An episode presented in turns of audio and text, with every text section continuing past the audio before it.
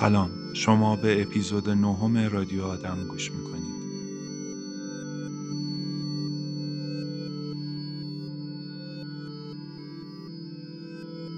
قبل از شروع شدن داستان خواستم یکی دوتا نکته رو بگم. اون که این اپیزود در رد یا تایید جریان سیاسی خاصی نیست. صرفا مثل همیشه آدم های قصه من و خورده قصه هاشون یک ما به ازای حقیقی و بیرونی داشتن و یک گرت برداری شدن از آدم هایی که واقعا وجود دارن در جامعه. نتیجتا اگر چیزی یا به جریان سیاسی اشاره میشه در این داستان در رد یا تاییدش نیست چون. راستش نه صلاحیت و نه علاقه ای دارم که در واقع در مورد یک جریان سیاسی نظری بدم تاییدش کنم یا ردش کنم. بریم که داستان جدید رو بشنویم. اپیزود نهم این داستان چریک واقعی.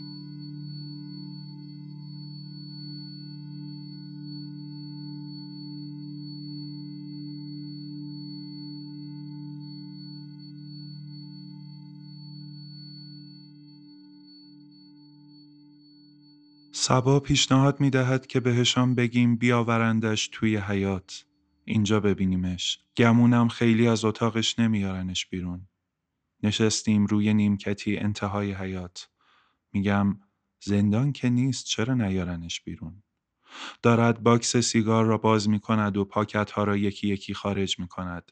در حالی که به ته باکس ضربه می‌زند که سیگارها بیفتند بیرون می‌گوید تو خودت با مایی چندرغاز حقوق اینجا کار می‌کردی و حوصله داشتی یه پیرمرد آلزایمری رو با ویلچیر و سند و پتو پیچش هم بکنی که سرما نخوره و لابوته هم بپرسه تو پسر علی برزگر نیستی؟ خارزاده شاپورشاهی نوه فری علکی خلاصه خار اعصاب تو صاف کنه روزا بیاری بیرون بگردونیش. سبا من اگه با چندرغاز حقوق اینجا کار می‌کردم می‌دونستم خواستن و سلیقه من تأثیری تو بیرون رفتن اینا نداره. رئیسم می‌گفت کیو ببرم کیو نبرم. خودم هم عید که اومده بودم با سرپرستشون حرف زدم گفت هر روز می‌رود توی حرفم که دروغ میگن. عصبی و محکم به ته باکس ضربه می‌زند.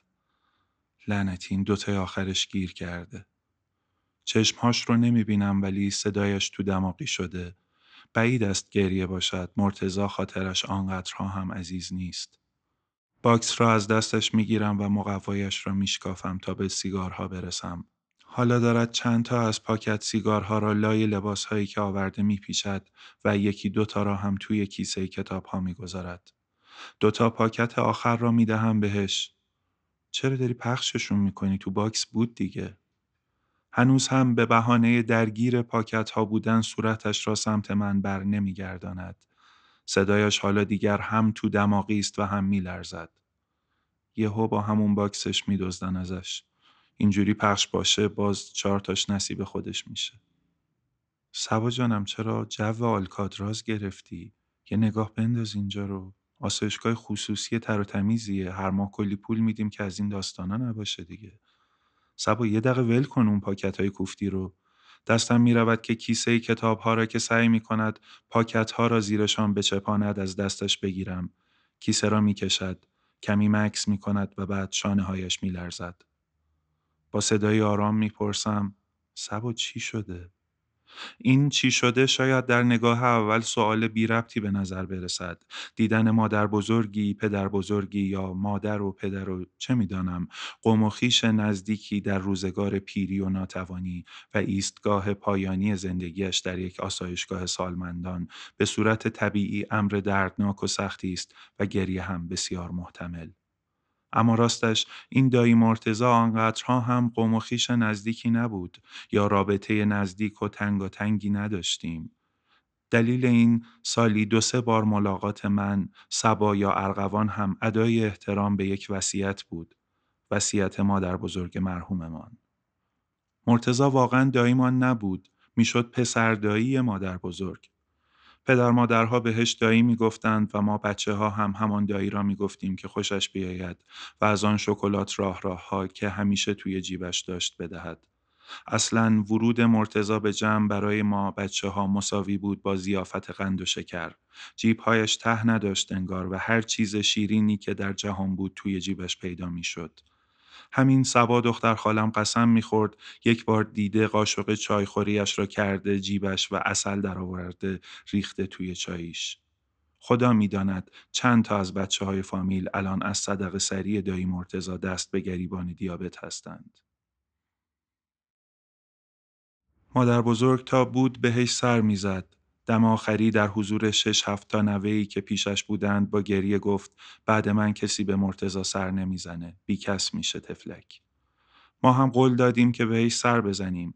قولی که فقط سه تایمان پاش ماندیم. باقی یا ایران نبودند یا نمی رسیدند و یا نمی خواستند. سبا کمی آرام شده. یک بار دیگه می‌پرسم سبولی چی شده؟ نمی‌دونستم انقدر دوستش داری. البته خب دایی برای هممون باز میپرد وسط حرفم. از بچگی اعتقاد خاصی به تمام شدن جملات نداشت نه جملات دیگران و گاهی نه حتی جملات خودش. برای اون نیست. پس چی؟ نمی‌دونم. اینجا کم و بیش می‌فهمم چی شده. مرتزا این آسایشگاه آدمهایی که یا کسی را ندارند یا کسانشان آنها را گردن نمی‌گیرند. این می‌تواند آینده محتوم برای هر دوی ما که تا چهل سالگی ازدواج نکرده این باشد. سبا از پیری از تنهایی ترسیده. تنها کاری که از دستم برمیآید این است که دستم را بگذارم روی شانهاش و بگم می‌دونم. هنوز هم به من نگاه نمی کند. قضیه دادو رو بهش بگیم واقعا؟ میگم چی بگم؟ فکر کنم بخواد بدونه. حداقل اگه من جاش بودم می‌خواستم بدونم. موهاش را از صورتش پس می‌زند و با آستین کاپشن صورتش را پاک می‌کند. بگیم هم بعید اصلا یادش باشه دادو رو. من و تو رو هم بعید یادش باشه. توی کیفم میگردم که دستمال بهش بدهم. من و تو رو آره ممکنه یادش نباشه ولی دادو بسته دستمال مرتوب را پیدا می کنم. داروخانه ساده اش را نداشت و یک مارکی را داشت که عکس کارتونی رویش چاپ شده بود با نوشته های ژاپنی. نیشه سبا باز می شود. نیما دستمال مرتوب خرسی داری تو کیفت؟ بسته دستمال را می چپانم توی کیفم. گم شو بابا اصلا تقصیر من گشتم دستمال وردم صورت تو پاک کنی. با آن صدای تو دماغیش جون بلند و کشیده ای می‌گوید. سبای عرازل سبای کرمو همانطوری که دوستش دارم. رفیق بچگی و بزرگسالی. میخندیم. از دور مرتزا را با ویلچر میآورند. اه رفیق مرتزا را آوردن. به ما که می‌رسند به روال همیشه شروع می‌کنیم به خوشوبش و شوخی های مرتبط با سالهای فعالیت سیاسیش انگشت را جلوی لبهاش می‌گذارد که هیس و با چشم اشاره به پرستار می کند. یعنی فضا برای برملا کردن هویت مبارزش امن نیست و پرستار فرد قابل اطمینانی نیست. پرستار بند خدا که متوجه ماجرا شده چشمکی به ما می‌زند و می‌گوید حاجی جان یه نیم ساعت دیگه میام دنبالت. کارم داشتی صدام کن. مرتزا سر تکان می‌دهد. پرستار که دور می‌شود می‌گوید حاجی باباته. سبا کمی خوشو می کند از مدام کمتر و کمتر شدن ولوم صدای سبا می‌فهمم دوباره این ترس لعنتی این حل و ولای نگاه کردن به آینده محتوم خفتش را گرفته. به بحث ورود می کنم با همان شوخی های مرسوممان. دایی چرا نشستی؟ استراحت بسه اون بیرون شلوغ شده رفیق. خلق منتظرت بری کارو در بیاری براشون. مرتزا چیزی نمی‌گوید اما حواسش پرت نیست. با دقت و حتی کمی بدبینی نگاهمان می کند. مبادا از نفوزی های ساواک یا معادل بعد انقلابش باشیم که تحت لوای عیادت آمده باشیم تخلیه اطلاعاتش کنیم. با خودم فکر می کنم شاید این شوخی ها دیگر مناسب این ذهن پریشان نباشد. سعی می کنم چیز معمولی تری بگویم. دایی قند تینا رو به راهه برات شکلات آوردم زیاد از اون زربرق خرگوشی که اون سری دوست داشتی دو سه تا بسته آوردم. از اون دو سرپیچی ها هم گرفتم. دیگه آب نبات قهوه آها از اون راه راه هم گشتم پیدا. به من خیلی توجهی نمی کند. خم می شود و از سبا می پرسد. دادو هم هست؟ سبا شوکه شده. هنوز آمادگی حرف زدن از دادو را ندارد. دست پاچه می‌پرسد کجا هست؟ مرتزا اشاره می کند به من یعنی پیرو چیزهایی که از شلوغی ها بهش گفتم با صدای آهسته تر می‌پرسد بیرون تو شلوغی ها دادو هم هست؟ اون بیکله است حواستون بهش باشه. دادو آن بیرون نبود هیچ جا نبود. رفیق سالهای مبارزه در جوانی و بازنشستگی از مبارزه در میان سالی سه ماهی می‌شد که مرده بود. تنها در خانه ای که اکثر ساکنانش سالها بود آمریکا بودند.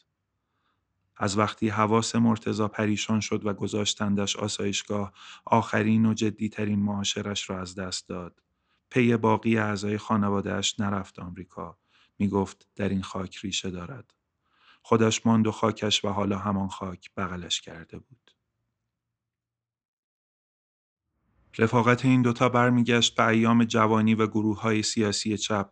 سه چهار تا رفیق دیگه هم مثل علی برزگر و فری علکی و اینها بودند اما آنها بعد انقلاب دست از مبارزه کشیدند. گرچه این دو نفر هم فقط پنج شش سال دیگر ادامه دادند.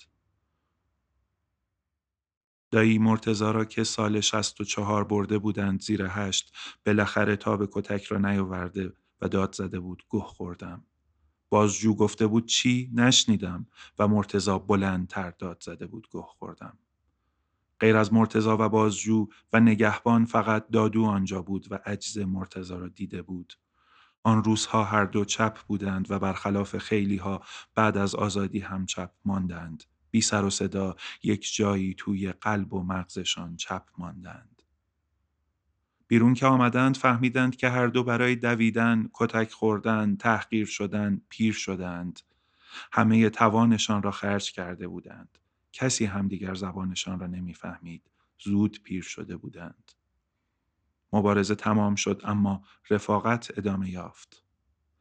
سبا بدون اینکه نظر من را بپرسد تصمیم می‌گیرد که راجع به مرگ دادو چیزی نگوید. آره دادو یکم بیکله است اما به هر حال پیر مبارزه است. بیگدار به آب نمی‌زنه دایی. مرتضا به پهنای صورت لبخند می‌زند. یک حسی به هم می‌گوید این لبخند بعد مدتی طولانی به این صورت بازگشته. هنوز اسم و وصف دادو لبش را به خنده باز می‌کرد. دایی مرتزا هیچ وقت زن نگرفت. نامزدی دوست دختری چیزی هم رو نکرد. سرجهازیش همان دادو بود. همیشه گله هم بودند. مرتزا که مجرد بود دادو هم همان اواخر دهه شست زن و بچه را فرستاد آمریکا. نتیجتا در فلان سمنوپزون مادر بزرگ یا دور همی عید یا جشن شب یلدا دادو همیشه همراه مرتزا بود. مرتزا بهش می‌گفت دادو ما هم می‌گفتیم دادو اما گمانم اسمش داوود بود. و این تنها چیزی بود که ازش دستگیرمان شد. دادو حرف نمی‌زد، نمیخندید، معاشرت نمی‌کرد، برای بچه ها شکلات در جیبش نداشت یا مثل مرتزا برای بزرگترها تحلیل سیاسی اجتماعی نمی‌کرد. در تمام جمع ها موقر و آرام یک گوشه می نشست با شلوار پارچه‌ای خاکستری اتو خورده ای که خط اتوش خربزه را قاچ می کرد. جوراب سفید همیشه تمیز و نو و سیگار فیلتر زردی که از دستش نمی افتاد. با اینکه آزاری نداشت اما هیچکس خاصیتش را هم نمی‌فهمید. دایی مرتزا بهش می‌گفت رفیق روزای سخت و بعد با لبخندی آنقدر نگاهش روی دادو خشک میماند که دادو معذب می‌شد و به هوای چای ریختنی چیزی از جایش بلند می‌شد. آن وقتها هنوز بچه تر از آن بودیم که کمی عجیب بودن این رابطه و رفاقت نظرمان را جلب کند. دادو هیچ وقت چیزی راجع به آن روز زیر هشت نگفت. ما از کجا این ماجرا را شنیدیم؟ از خود مرتزا. خود مرتزا مخصوصا از وقتی چهل و خورده ای را رد کرد تقریبا یک لحظه هم راجع به تاریخچه مبارزاتش ساکت نمی‌شد. هر بار شرح طویل یکی از فصول متعدد جانفشانی در راه خلق را برایمان رو می کرد. هر بار برگی جدید.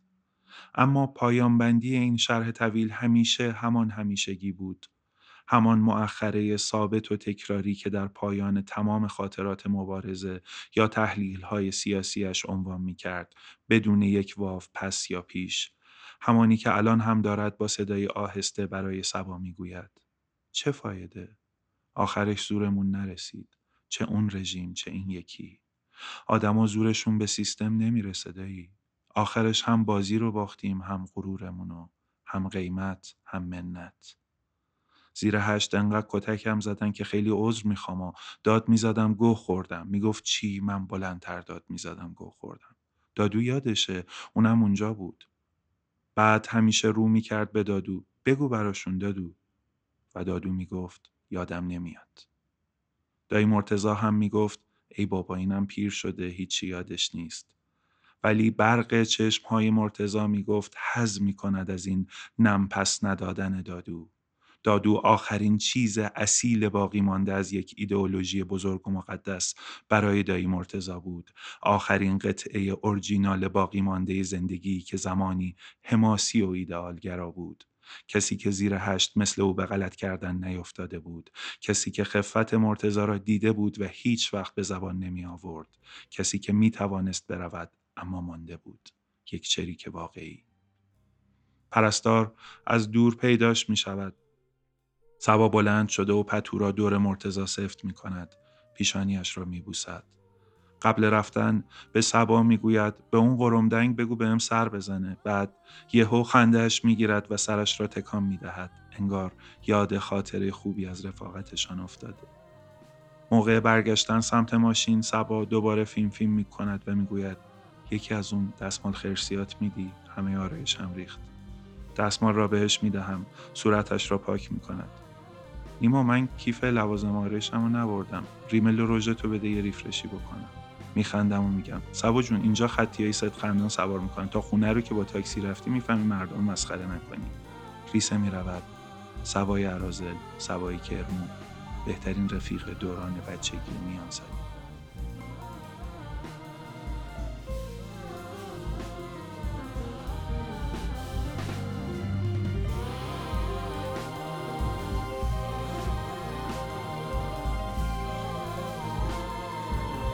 چیزی که شنیدید اپیزود نهم پادکست رادیو آدم بود. این پادکست رو من سام دولتی با کمک همکارم سینا شعایی تهیه می‌کنم. امیدوارم که اپیزود بعدی رو زودتر از دفعات قبل بتونم برسونم و همیشه می‌گفتیم ماه و منیر باشید در پایان اپیزودها ولی این بار احساس می‌کنم هیچ پایان بندی بهتر از این نیست. زن زندگی. آزادی.